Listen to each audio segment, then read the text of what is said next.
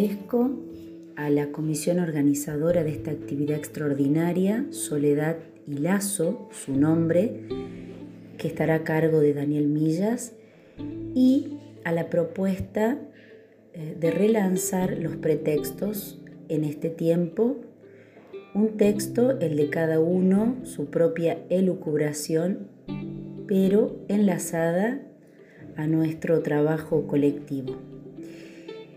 Elegí algunos párrafos del seminario 20 que me evocaron el título y le puse una soledad digna. ¿Cómo los alcanzo?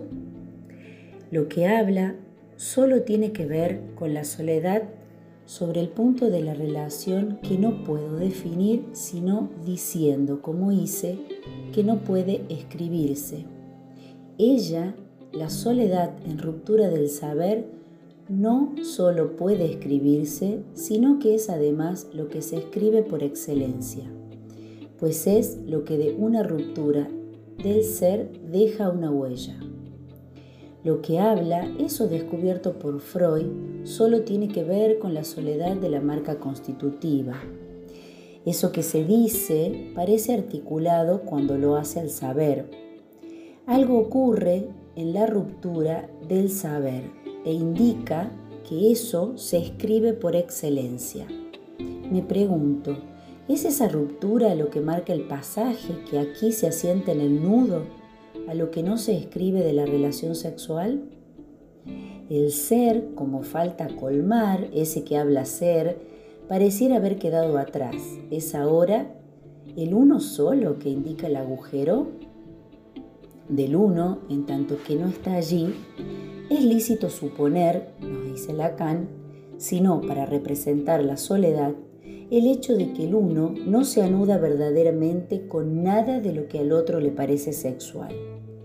Indicando con qué no se anuda del otro no quiere decir que eso no pase. A partir del discurso analítico se vislumbra que acaso tengamos alguna probabilidad de encontrar algo al respecto, de cuando en cuando, por vías esencialmente contingentes.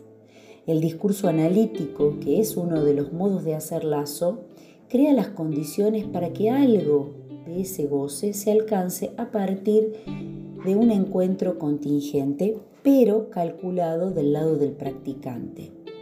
Considero que es aquí donde hay que jugar la partida, alojando los significantes otros del imperativo actual, confinamiento, aislamiento, soledad, depresión, para nombrar algunos, y proponer otro destino en cada quien, ese que toque lo real singular.